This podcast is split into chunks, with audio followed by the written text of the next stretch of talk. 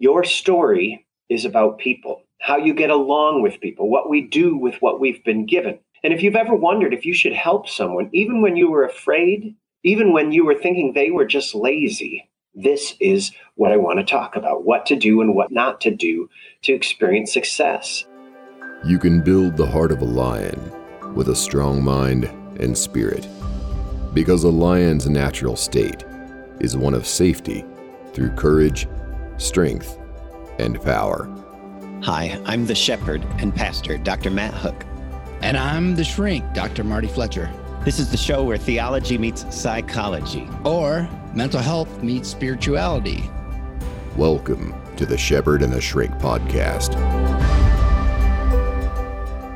Before we start the show, I have something to share with you. If you or someone close to you is suffering from a sense of anxiety or loneliness, the truth is, anxiety disorders are the most common mental illness, affecting 40 million adults in the United States every year alone.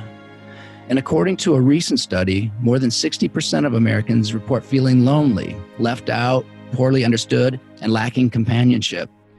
This matters a lot because loneliness is stressful enough to raise all cause mortality by up to 30%. So, I've written a free guide with 10 ways you can start to overcome anxiety, and defeat your loneliness. Don't wait on positive emotions. Learn how to create them for yourself starting right now. You can grab the guide by heading over to drmartinfletcher.com. That's doctor spelled D R martinfletcher.com. Hello, this is Matt Hook, one half of The Shepherd and the Shrink.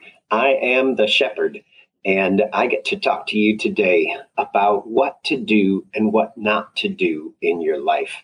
You know, I get so tired of people who get taken advantage of. I get so tired of people who get into things like virtue signaling to try to get people to do things that they have no business messing with. A couple Thursdays ago, a woman who had joined our church had stopped by the office and she hadn't been to church in like six months. And it turned out she had been in Milan every weekend taking care of her elderly aunt and uncle for the last six months. Those of you in senior care know what that means. And she was telling me about this problem that she has. It seems that her cousins, who are the children of this elderly couple that she was giving her weekends to, told her you're abandoning the family. This is your mother's baby sister, and your mother took care of her. But I was so proud of this woman because she said, I can do other things, but I can't do weekends. You see, she was a realtor and she didn't know how hard to push. And that's what I want to talk about tonight. How hard do you push? What do you say no to? What do you say yes to? And this woman was upset because of the conversation, even though I was proud of her. In other words, what can I say no to and still be a loving person? You know, I honestly believe people are doing the best they can. Most of the times when I think about my sermons that I'm preparing week in and week out, I trust that people are doing the best they can. What they need is some new information about God, new information about life, new information about themselves. And if I can catch people in an aha moment, I believe that's how God's Spirit speaks to us today. So I want to see if sharing with you these ideas of what am I in charge of? What am I not in charge of? How can I say yes to good things? How can I say bad to no things? How can I be helpful for other people without losing my mind or my whole schedule? You know, most of the people that I know try to do a really good job. You try to do a good job with your marriage. You try to do a good job with your children. You try to do a good job with your job, with your relationships, with God. But for so many of us, it's obvious something isn't right. You know, I was thinking about this. How many of you guys remember the name of the book that came out in the 70s? I'm okay, you're okay. You know, I never read that book, but the title gets me because if everyone's okay, then who's causing all the problems? You know, for many of us, life just isn't working. And we're left with this deep spiritual pain. We are left with this deep emotional pain. And you know what? Life is about people. Your story that you tell. And I tell a lot of people's stories. I've done close to 200 funerals over the last 15, 20 years. It's just a natural thing. I tell people's story. Your story is going to be reduced to a few sentences. I try to expound on more than a few sentences if I'm ever doing your funeral. But think of it your whole high school career is summed up in three or four sentences. If you take longer than that, there's something weird about you. But your story is about people, how you get along with people, what we do with what we've been given. And if you've ever wondered if you should help someone, even when you were afraid, even when you were thinking they were just lazy, this is what I want to talk about what to do and what not to do to experience success in your life, to experience what God wants you to in your life. Have you ever said yes when you should have said no? have you ever tried to make your kids do anything? I've got four kids, and it is more of a dance than it is laying down the law sometimes. But you got to lay down the law and clear boundaries. And that's what I want to talk about. How far do you push?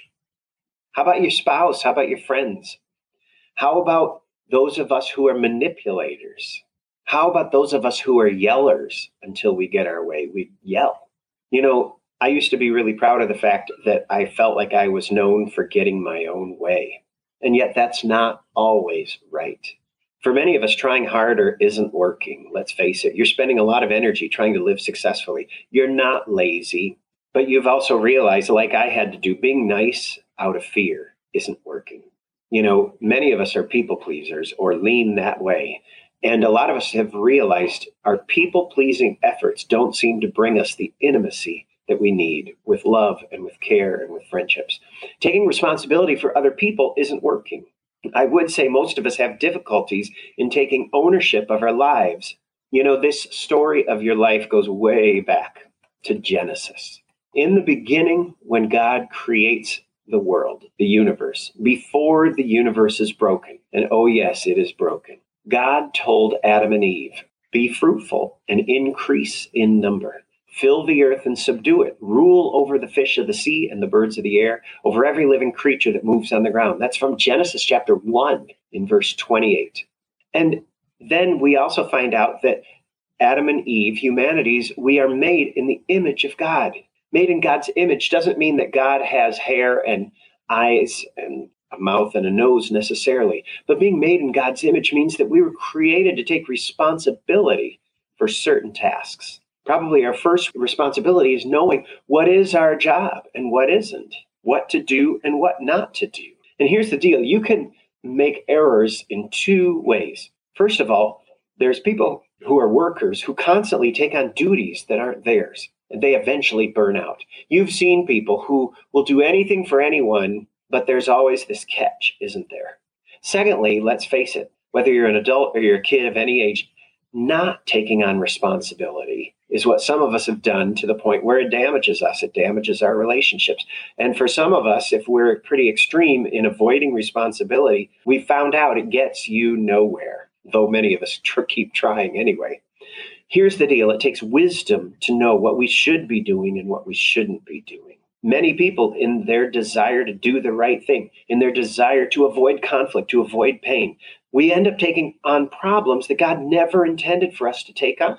There's some people here who've taken on way more than God ever wanted you to. Whether it was your friend's chronic loneliness, or your boss's irresponsibility, or your sister's unending crises. Maybe it's taking on your church leader's guilt ridden message that we need everybody to do a little more. Or maybe you've taken on your spouse's immaturity. You know, other people never quite get to the point of taking enough responsibility for themselves, and they're flaky. They never end up being everything God wants for them. They never end up experiencing everything that God has for them. And the rest of the world misses out on this because those of us who are believers don't ever seem to get there. And if we don't know what to do, and if we don't know what to avoid, we can't be good witnesses to the love of God in the world. You know, there's a phenomenal book that talks a lot about this that has really shaped my thinking called Boundaries. The Boundaries book by Cloud and Townsend is one of the top three books I've ever read for helping me sort out my life. They share some things, doctors Cloud and Townsend, who are psychologists also. Here's the deal though in this book, Boundaries, they're talking about when to say yes, when to say no to take control of your life. And any confusion of when to say yes and when to say no, any confusion of this responsibility, of this ownership in our lives is a problem of boundaries. You know, if you were to look on your satellite on your screen at your house, you would see a property line. Now, you may have a fence around that property line, or it's invisible, or there's stakes at the corners, kind of a thing. But you can also see the other surrounding properties. Those lines on that satellite image exist, but you can't see them. And just like you as a homeowner set a physical property line around your land, you and I need to set a mental and a physical and emotional, spiritual boundary for our lives to help us distinguish what is our responsibility and what isn't. And when I am working in somebody else's boundary, that's not God's best for my life or for theirs. So, for some of us, we have an inability to set boundaries at the right times with the right people, and it ends up being really destructive in our lives. You know, there's two other factors that make it really tough. The first factor that makes it hard is you throw in this call to be a servant that Jesus said we're to wash one another's feet. Whoever does these things for the least of my brothers and sisters, it's like you're doing them for me. We are called to serve, to take up our cross. If somebody asks for your, your cloak, give them your shirt as well. If somebody asks for your shoes, you give them your shoes and they walk a mile. This seems really confusing. What does the Bible say regarding limits? You know, there's this another confusion in this as well that make it tough. And that is clinical symptoms like depression or anxiety orders or eating disorders or addictions, guilt or shame issues, relational struggles find all their roots in boundary issues. So, what does a spiritual or a mental or a relational boundary look like? Well, I want to share with you an example that came from that book. Boundaries by Cloud and Townsend. In the book Boundaries, the authors tell of a counseling session one of them was having, where these two parents, a mom and a dad, probably in their 50s, they were parents of a 25 year old man, and they came to see this counselor. They wanted the counselor to fix their son, who was 25 years old. So when the counselor said, Well, where's your son? They answered, Oh, he didn't want to come. Why? The counselor asked. Well, the dad said, he doesn't think he has a problem. The counselor said these words maybe your son is right. I think that dumbfounded the parents. And when the parents said, Tell me about your son, they talked about how he was in college and got kicked out because he slept in, because he was up partying, because he was smoking, because he was drinking, because he was gaming. He slept in, he missed classes, he flunked out, they kicked him out. So his mom and dad put him in another college. And the same thing happened. They put him in a third college, and the same thing happened. And after hearing the story, the counselor said, You know, I think your son is correct. He doesn't have a problem. I think the look on those parents' faces must have told quite a story. Yep, he doesn't have a problem. The counselor went on to say, You do. Your son can do pretty much whatever he wants, no problem. And you pay, you fret, you worry, you plan, you exert energy to keep him going. He doesn't have a problem because you've taken it away from him. Those things should be his problem, but as it stands now, they're yours. Then the counselor asked this question Would you like for me to help you help your son to have some problems? And the light began to go on. The solution to this problem would be to clarify some boundaries so that the son's actions cause him problems and not you. Your son doesn't study or plan or work, yet he has a nice place to live, plenty of money, and all the rights of a family member doing his part. Right now, he is irresponsible and happy, and you are responsible and unhappy. So, this counselor began talking to the mom and the dad about how they needed some fences to keep their son's problems out of their yard and in his yard where they belong that dad asked this question, which I think a lot of us ask when we think about not helping people in ways we probably shouldn't be helping them. The dad said, Isn't this a bit cruel to stop helping them like that? Isn't it cruel for you to stop doing things for some of maybe your family members, maybe your friends, maybe organizations? Well, in the case of the dad and the mom of the 25 year old, when the dad asked, Isn't this a bit cruel to stop helping him like that? The counselor said, has helping him helped? So, in the physical world, we build fences, we have signs, we have walls, we have lawns that give this message. This is where my property begins. They say someone holds the deed to this property. And it's the same thing in the Christian worldview. In the spiritual world, boundaries are just as real, but they're often harder to see. These intangible but just as real boundaries are an ever present reality given by God to increase your love, to save your life. These boundaries define your soul and they help you guard your soul and maintain it. Proverbs 4:23 is a famous proverb from Solomon. It says this, "Above all else, guard your heart, for it is the wellspring of life." In the Psalms, Psalm 121 says, I look to the mountains. From where does my help come? My help comes from God. And it goes on to say, He will guard your soul. God wants to guard your soul. Parents, are you protecting your kids' hearts? Or are you too tired and just say, oh, it's all right, it's all right, it's all right to everything? You know, I think we're so exhausted. It's so much easier just to say yes to our teenage kids or our younger kids than it is to say no and have to follow up with boundaries or discipline or unhappy kids. But when we say yes, everything's okay to our kids, we are creating little monsters who have no sense of boundaries and think they can control everything and everyone around them. We need to help our kids, we need to help ourselves to God's ideas that we call boundaries because boundaries define us. What is me? What is not me? Boundaries are where I end and someone else begins. Boundaries are what I am to own and care for. It gives me freedom when I realize I don't have to be in charge of everything. I don't have to be a slave to everybody else. It also gives me freedom to be able to do what I like within my own boundaries. We need to help our kids to this. Boundaries are where I end and someone else begins, what I am to own and what I am to care for. God designed the universe where we all live within ourselves. In other words, we inhabit our souls.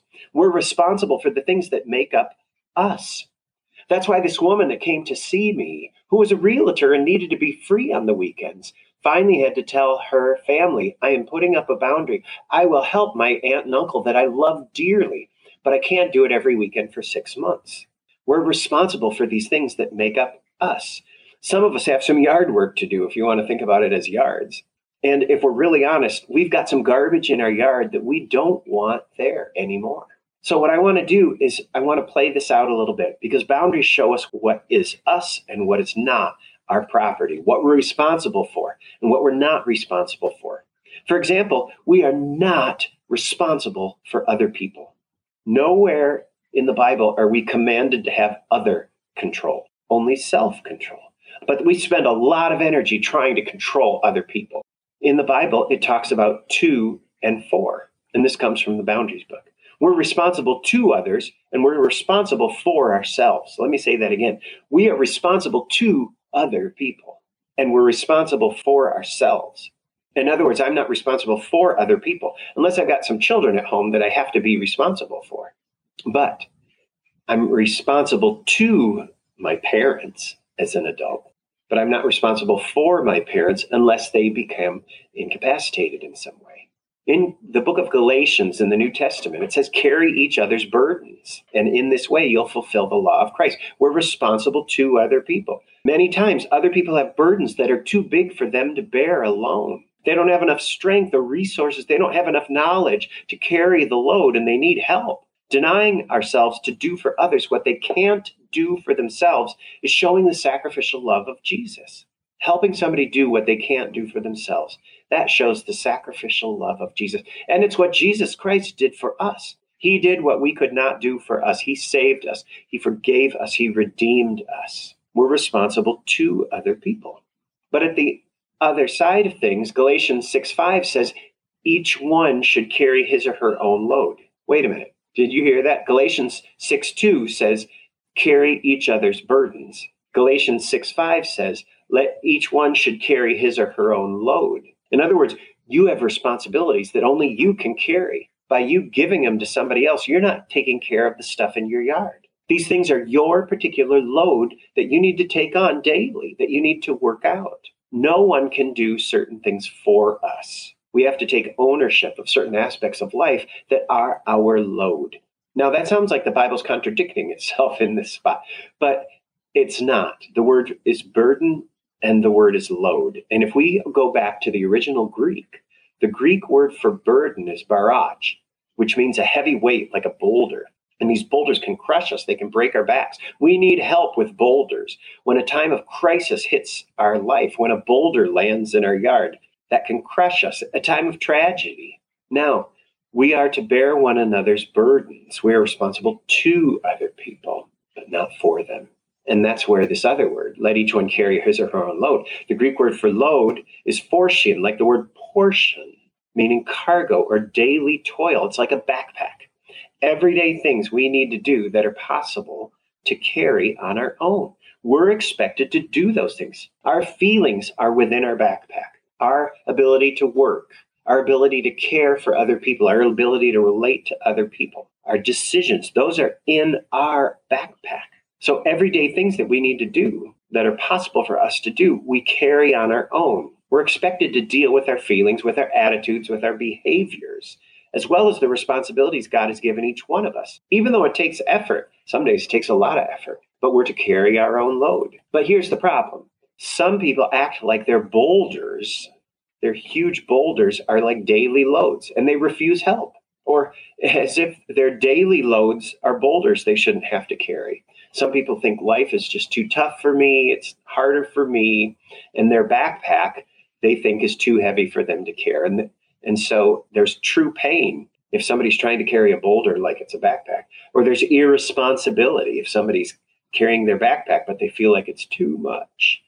Another thing that the boundaries book talks about that comes from the Bible is the idea of boundaries and what to do and what not to do Boundaries are to let the good stuff in to your life, and they're to let the bad stuff out of your life, and they're to keep the bad stuff out of your life. So you're supposed to let good stuff in, and your boundaries are supposed to keep the good stuff in your life good relationships, good decisions, good ways of spending your time, good things in your schedule.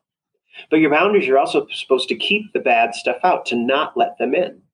And I tell you, stuff like the internet, if you don't have boundaries with the internet, you're going to be completely swamped. And there's bad stuff in your life. There's bad emotional scars. There's damaged emotions. There's wounds.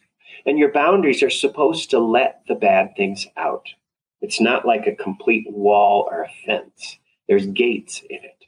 So boundaries help us keep good things in and bad things out. Jesus himself told people don't give to dogs what is sacred and holy. Don't throw your pearls to pigs. If you do, they may trample them under their feet and then turn and tear you to pieces. In other words, we're supposed to keep the good things in. We're not supposed to throw it out for everybody to stomp on. You may have heard the old expression, pearls before swine. You know, our understanding this can keep the pearls inside of our yards, our lives, and keep the pigs outside of our souls. Sometimes we have bad on the inside and good stuff on the outside that we don't let in because we don't think we're worth it or something like that. That's Satan. That's not God's voice. Listen, if that's you, you need to be able to open up your boundaries to let good in and let the bad stuff out. You need some gates in your in your life that let good things in and that let bad things out. Interesting, Jesus in the Gospel of John chapter 10, he says, "I am the gate." And the sheep know my voice and they come in through the gate. Anybody who tries to scale the wall is like a thief or a robber. And and he says the thief comes only to kill and steal and destroy but i have come that you may have life and have it abundantly. Jesus is that gate. For example if i find i have some pain in my life i need somebody to help let let it out. If i have sin within me I need to open up. I need to communicate it with God and with other people. I need to ask forgiveness and seek repentance. I need to do a 180 on that and let that stuff out. Why would I want to hold on to that? I want to let that out through these boundaries, through the gates in in the boundaries. And Jesus Christ said, "I am the gate. Let me help you do that." He so that I can be healed. Confessing our brokenness helps us to get it out so that it doesn't continue to poison me from the inside. Don't you know, friends, who have had a toxic relationship in their lives? Maybe it's with their parents, maybe it's with their a boyfriend or a girlfriend, and it's just a toxic person, and you wish they would break it off. You wish they would get it out of your life. Don't you know that's how God sees us? Because God loves us infinitely, and He knows when we are clinging to something. Maybe it's an old habit that we need to get it out of our life and be done with it. And oftentimes we need a counselor to help us do that, or we need a small group to help hold us accountable. We need some Christian friends who are doing that mutually as we do life together. When the good is on the outside, we need to open up the gates and let it in. You know, let the sun shine, let the sun shine in. I'm dating myself from that song from the 70s or whatever. In scripture, Jesus literally says this Whoever receives me, I give the right to become children of God. Whoever receives me, in other words, we need, he is on the outside of our lives until we receive him. Talk about letting good into your life. That's Jesus. And there's a famous old picture of Jesus standing outside of a door and knocking. That's actually a quote from Revelation chapter 3, verse 20, when Jesus says, Behold, I stand at the door and knock. If anyone hears my voice and opens the door, I will come in and eat with them and be with them. And, and when Jesus says, Whoever receives me, I will come into them and give them the right to become children of God. That's from John chapter 1, verse 12. You know, other people have good things to give us too. We need to open up to them. But so often, because of our woundedness, because of our damage, we close off our boundaries to good things from other people. And we end up staying in a state of deprivation or we stay in the state of emaciation where we're just like starving ourselves. So boundaries are not walls. In other words, they help us determine what to do and what not to do in our lives because we're letting good things in, we're expunging bad things from our lives, and we're keeping bad things outside of our lives, and we're keeping the good stuff in our lives. The Bible doesn't say that we're to be walled off from other people. Actually, it's the opposite. We're to be one with them. We're to be in community with them. You know, when I'm giving this message right now, it is a time of COVID. It is so important that you are creating community, beginning to reach out to people, to good people that are good that you will let into your life. We're to be in community with good people like that. But in every community, all members have their own space and have their own property. You know, it's interesting. Oftentimes, when people are abused when they're growing up as younger children or, or youth, they reverse the function of boundaries and they keep the bad stuff in and they keep the good stuff out. One woman's name was Mary. When Mary was growing up, she suffered abuse from her father. She was not encouraged to develop good boundaries. She learned at a young age what is mine is not really mine. You know, that's why victims of abuse or of whatever form, sexual or physical, they our skin is like a basic boundary. And it, it keeps the good stuff in it lets the bad stuff out. And people who have have been victims as children they learned what was mine was not really mine. And and it has messed them up it has confused this idea and that's how it was with this woman mary growing up she suffered abuse from her dad she was not encouraged to develop good boundaries. She would close herself off, holding the pain inside. She would not open up to express her hurt and to get it out of her soul. She wouldn't open up to let support from the outside in that could heal her. And not only that, she'd continually allow others to dump more pain into her soul. She needed fences that were strong enough to keep the bad stuff out and gates to let out the bad stuff already in and let in the good stuff you know, we're talking about people, we're talking about what to do, our behaviors, our attitudes. And I think about the woman who stopped by, who had set a boundary, knowing people were going to start pushing against it, knowing her extended family, the other relatives of this aunt and uncle, including their own kids, her cousins, were going to push against her. And it is my prayer for that woman that she would hang on to the decision that she made she will be there for them, she said. She loves them dearly.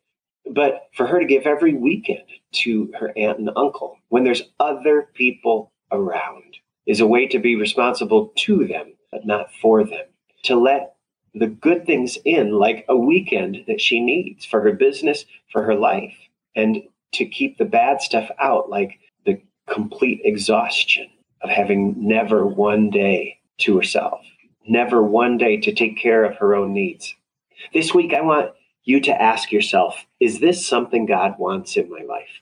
Is this something that God wants as a part of my property, whatever that is a relationship, a new hobby, an attitude, something on your schedule? Is it something God wants in my life? Is something God wants as a part of my property? Maybe it's an attitude or a responsibility or habit.